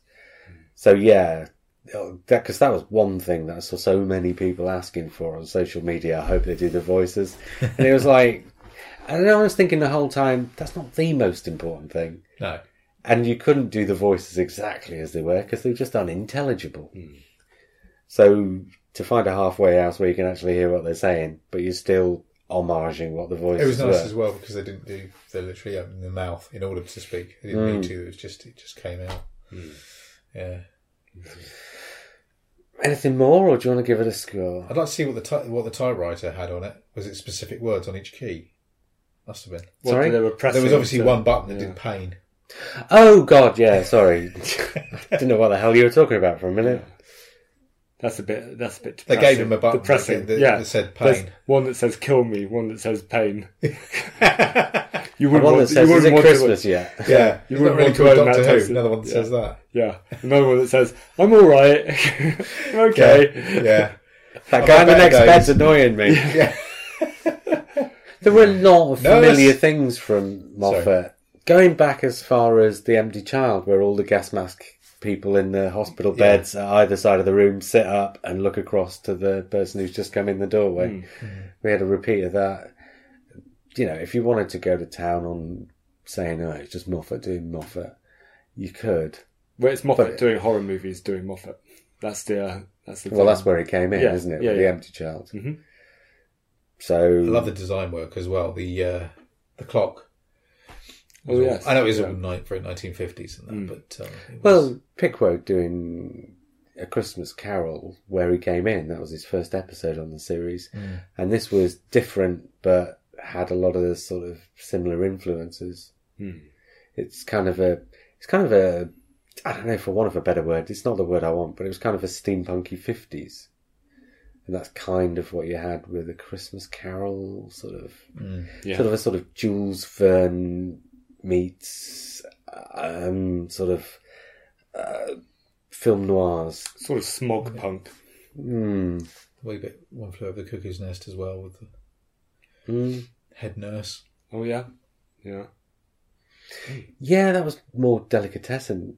Not in terms of it being a nurse, but in terms of the characterization, it was very Caro and Journey, I thought. I was waiting for one of the sidemen to go, "We are all righters." In fact, have you ever seen um, City of the Lost Children? No, I haven't yet. I keep meaning to. This and that Hmm. very much share an aesthetic. You've seen that, surely? No. Oh, right. No. Well, that's everybody's homework for I'm next not. week. A, well, I'm not a massive fan of delicatessen, so I haven't. I haven't progressed onto. other work. City of Lost Children's worth looking at because there's a it's got a lot more going on than Yeah. Delicatessen. Hmm. Delicatessen's like a short movie Yeah. by comparison, although they're both the same length. Yeah. But I mean, in terms of depth and detail, texture and things. Mhm. Right, Simon, give it a score. Oh bloody hell! I, I was saying to Matt just before we came up to to record that I, I, I don't think I've ever known a two part episode that needs its second part more for me. Score on how much you enjoyed it. Oh god, then it's an eight. Mm-hmm. So, I Matt, didn't go for a ten. you're going for a ten. Yeah, there's nothing I didn't like about it, and I, I kind of want to watch it again. so that's that's a pretty good mark of, of a good Doctor Who story for me. I'm going for a ten. Yeah, as I just well. can't think. I can't think of anything. I'm I, I'm really looking forward to the next. Do you know part. what? If my synapses were firing off as mu- as well as they should be, then I might have felt differently. You This- need cybernizing. I do need cybernising. In terms of Stephen Moffat's two parters, most of them I've really enjoyed the first episode, but I haven't felt quite fulfilled by it. And No. the second part has fulfilled it, has, has done the fulfilling, even though often the second part's been completely different. But with this one, I felt completely fulfilled with that. For me, my theory is with Stephen Moffat's two parters. The first part I've really enjoyed. The second part I've enjoyed slightly less, and haven't hasn't quite given me a sense of completion.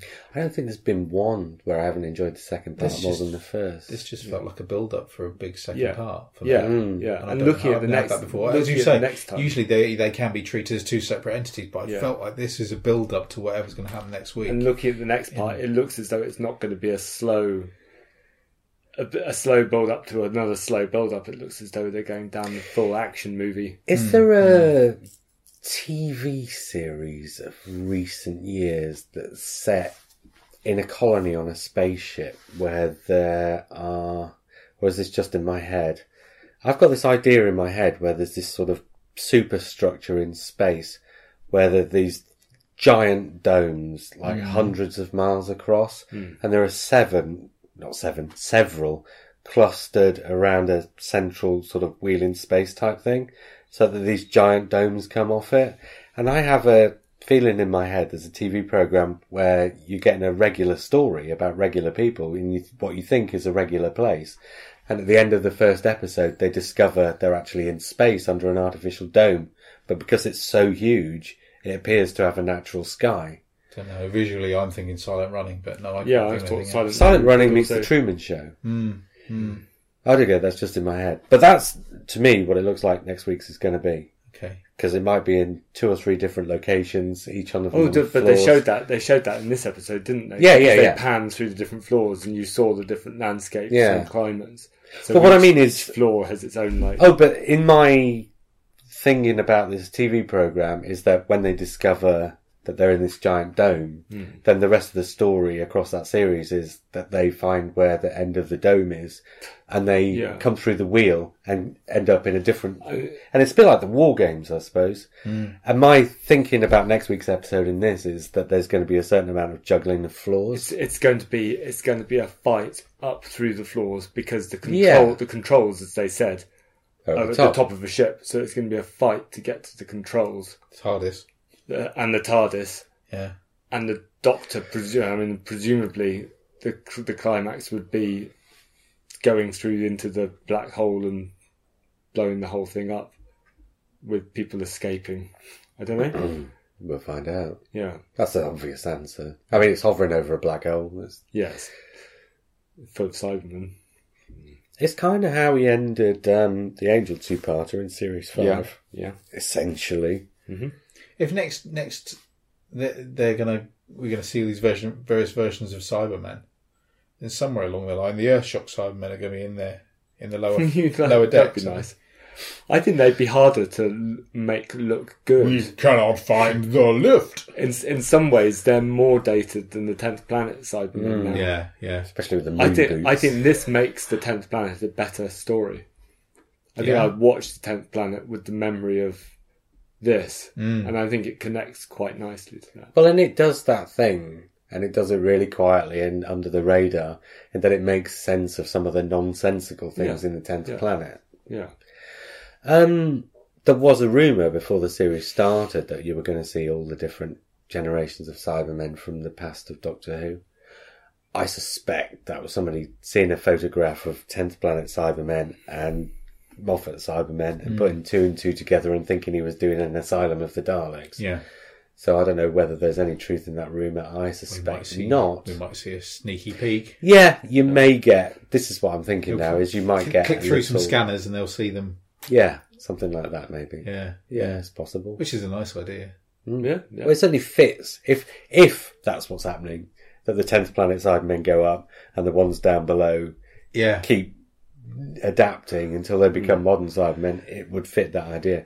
We don't know that's what's happening. It's entirely possible the modern side men get brought in by the master from outside because whatever's going on with the Mondos, I don't know.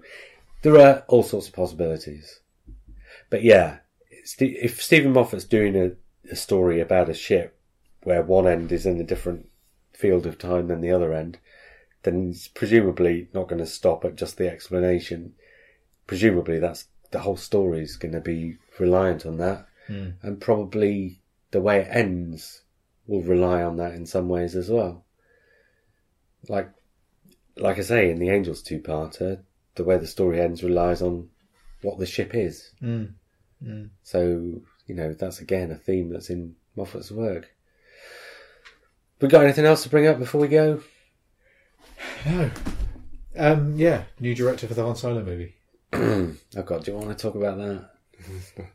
Let's not talk about Why that. not? Why We not? do You This obviously is didn't see interesting. my f- post on Yeah, we Facebook. did. I did very briefly, and I was going to say I, I think it's a good choice. Yeah. Well, I I agree. It kind of makes sense to me. in some Yeah. respects. Oh, I think it makes sense. I don't think it's a. I don't think it's a bad choice. No. I just I find his films very lacking in something. There's a quality. You know. You know what kind of films you like, and you know what kind of films you don't like. Well, his back catalogue. We've got Backdraft. What else we got? Sp- um, not Splash Cocoon. We've Mm. got more Apollo recently Rush. 13, Apollo 13. Edge So I think- TV. I uh, think the point about Ron Howard, yes, he doesn't have a particular like distinctive style. Did he do it? Did he do How the Duck? yes. uh, no. Oh no no no! No, he it's- did Willow. Sorry. Yeah. Oh, Willow. So he doesn't have a particular distinctive style. I couldn't I couldn't watch a Ron Howard movie and say that's a Ron Howard movie. But I think actually that's one of his strengths as a director is he's completely different. He can adapt to any genre, so he Oh. can do. I wouldn't watch Angels and Demons or The Da Vinci Code and think this is the same person that did Rush or the same person that did Cocoon. He's just constantly adapting his directorial style to But I- suit whatever story he's saying. And with this, But the to- story is there. Half, more than half the movie's already there. Oh, so God. he's the perfect choice. Nine choice in a tenths way. of it. So yeah, He can. So he's kind of the perfect. He's only coming choice. in to do the last three weeks. Yeah. I know what you're saying, though, Jr. that- I mean, there is a certain lack of identity to his films. He's to me, he's like Ron Jones or Peter Moffat from 1980s Doctor Who. Except his films are always really well yeah. together. I mean, I Apollo, Apollo TV 13 to uh, Truman Show. Funny enough, I thought. yeah, and Really? Apollo, Yeah. Apollo thirteen. I thought Ed I TV remember was seeing them dreadful. because they came out quite close to each other, didn't they? Ed TV was And- about six months after. Yeah, And Rush, Rush has a lot of sort of action car chase sequences, Mm. and is a is a biopic, and he does the biopic really well. He does the car chases really well. Apollo thirteen, the special effects are notoriously outstanding. I mean, they're they're really outstanding, Mm. and also the sense of drama. Cocoon. I mean, I'm not a big fan of of like his early movies, but then I'm. Mm. But then I'm not a with big fan Willow, of he those proved he styles. could do Star Wars. Yeah, he can do. basically. He can do fantasy. I don't. I don't think it'd be the strongest of Star Wars movies. No. But- I mean, he's not going to go down in history as being the greatest director ever, whoever whoever ran a camera. And you can Yeah. tell, so it's not he's not Spielberg. You can tell Spielberg. Equally, I, when you watch I understand the Spielberg. decision they made because the directors. I don't know if you heard, it was to do with how they were treating the Han Solo character. There were, I think, I, my hunch is that there- there was too comedic and it was too. well, some Frivolous one of the and- things said that they were making him like Ace Ventura, and then another one used the expression screwball comedy. Now, So maybe they were going Guardians of the Galaxy. Well, have you seen On the it. Bat? uh, Didn't they do the Lego Batman movie? I know they did the Lego the, movie. the Lego movie. I don't Yeah, think they they, do did the Batman, one as well. well. I don't think so. I could be wrong. That's a cracking film. Yeah, yeah. No, because they'd have been on. They did um, 21 and 22 Jump Street. Okay. So I don't think I think the Lego Batman movie will be somebody else. Mm, mm. But the so at the time I posted that, I didn't realise they'd already filmed for five months and only had three weeks left. Mm. Which, uh, well, that just seems like an insane decision then to sack the Had they directors been with only filming that? I thought they'd only done. Well, it's, it's presu- p- potentially so they'll they'll have factored in reshoots, so Yeah, they'll but always if do that, you've and got- it's and it's in the editing. I mean, it's in a And it's- way, yeah, it's- if you look at what they it's do put with Rogue together. One, Rogue One's far more uh, altered Yeah. in its final stages than you. yeah, give they credit make for. they make it darker, don't they? And maybe that's what they're going for these for these Yes. standalone Star Wars movies. Maybe they're going for dark, and they're going for a slight degree of grit, Hmm. and maybe the original ones. I mean, Han Solo is But a I- comedy char- yeah, comedy but they- character. There's nothing dark about Han Solo. You Look, look Oh, it at- is because it, I think they want, they want to accentuate how he's essentially self-serving and quite selfish. Certainly in that's- his earlier stages. I mean, the, it's the I- Star But Wars that's always- films where we see him change. But I Yeah, think, but that's always been his, his a sort of a comic aspect to his yeah, character, absolutely. his selfishness. Yeah, yeah be and- the one that you should Yeah. agree to And I thought first. the to me the point with the side movies was that they wouldn't be dark and gritty, but that they'd be different things from each other as Yeah, well as well- from Star Wars. Yeah. So the first one could be dark and gritty, Yeah. and the second one could be a screwball comedy, but the, they ca- they gave the guys who made the Lego movie the job of doing the Han Solo movie. I know what you. mean, Yeah, They must have looked at that know what you're movie saying. and known what they were going to get. So they that must have been their intention from the start was that it would be a comic movie, at least to a degree. They kind of they, you don't go Oh, I want something really dark and gritty. Well, what will we get then?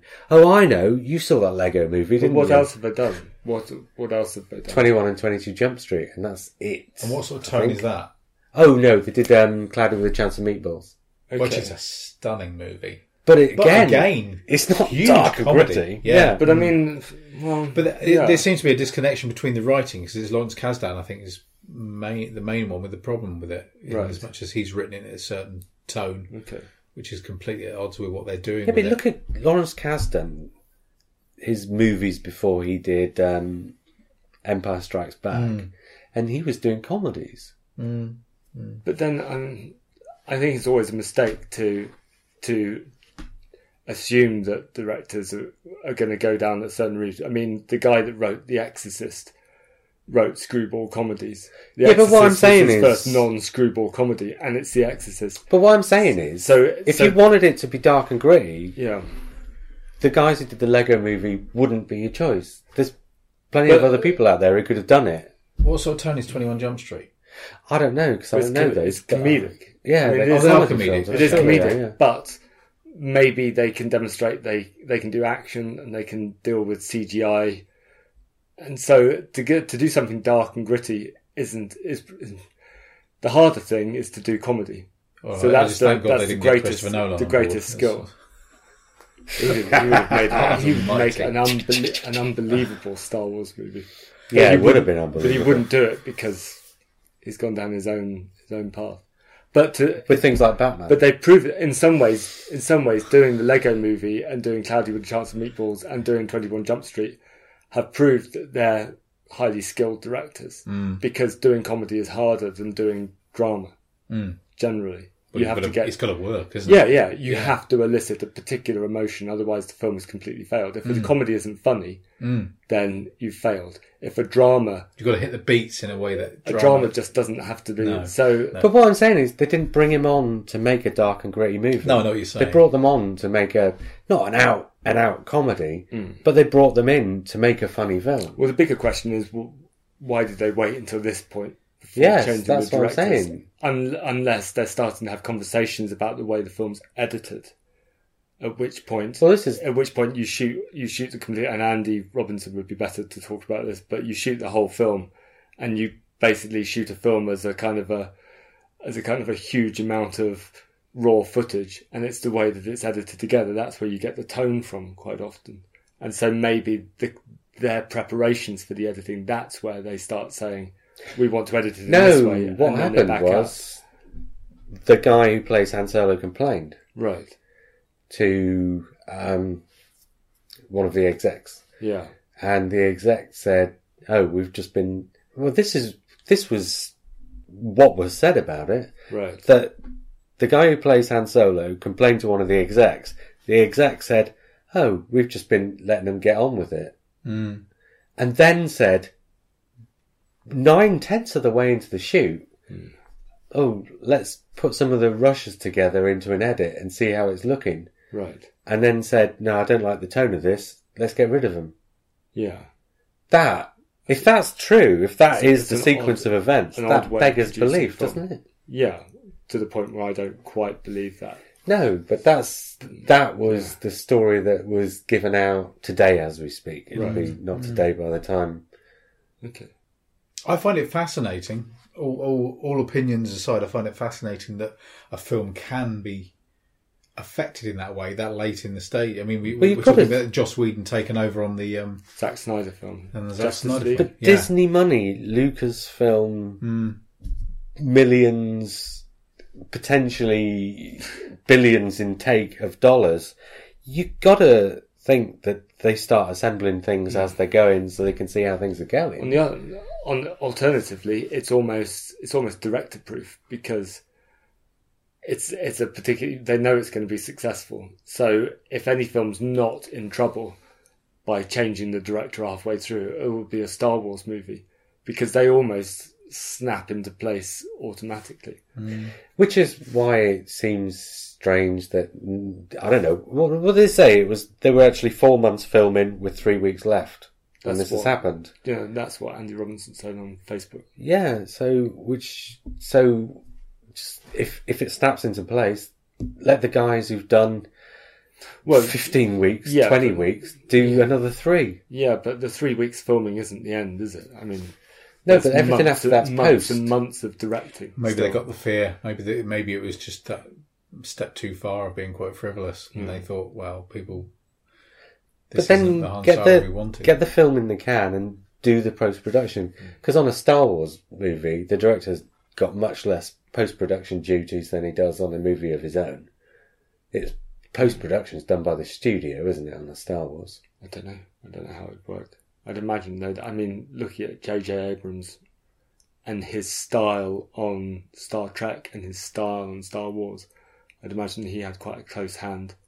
not that close, not as close as he had on Star Trek. Well, no, he, but um, well, possibly. I mean, I, I think you can still see J.J. Abrams in Star Wars, but he purposely Yeah. made it different from Star Trek because otherwise you c- you could tell. But that's still that's still, and they're all trying to sort of nostalgically mimic Lucas. Yeah, The good bits so it about Lucas, suits. not the whole you know, dialogue story. But you can't disagree that Lucasfilm are of the going to director. have executive producers more involved in post production. Oh well, yeah. I was expected the executive producer to be involved in the whole the thing. whole thing. That's why I'm quite surprised. Well, the whole thing was quite surprising. Yeah. I mean, the biggest surprise is the amount of time that's gone Yes. Yeah. compared to how much time was left. Yeah. Because now you've got to bring somebody else, you've got to shut the production down for a couple of weeks while he gets up to speed with what's happening. get all the actors back. Yeah, I did, I'm sure I read somewhere that they're Cracking not cast, back, that they're obviously. not back filming now this last three weeks until July, Hmm. and then they'd already set aside five weeks for you know, pickups and reshoots and Yeah. stuff. So all the actors were already engaged for another five weeks after the filming was supposed to have finished. But now that five weeks is eaten into by two weeks of the two weeks that they've lost or whatever. I don't know. I'm just, you know, putting this together in my head, but I don't know. It's like, it just seems like an utterly bizarre thing to do at that stage, doesn't it? Who knows? But yeah, on the point of Ron Howard, it's like uh, on Ron Howard, he's the kind of guy that not only would I not have a single one of his in- films in my top twenty films of all time, I can't imagine any one of his films being in anybody's top twenty of all Um, time. Do you know what I mean? It's like I, I Mm. think don't it's- dislike any of his films. No. I think all of his films are quite good, Yeah, but they're just not. There's not a single one that strikes It's you that over old the phrase- head and says, it's that old phrase, "a safe pair of hands," isn't it? Mm. I think a lot of people, you know, might feel that about Chris Chibnall. Yeah, probably do. I think, but the the difference there, obviously, being Broadchurch Yeah, is be- was a it was a risk, and it became a phenomenon, Mm.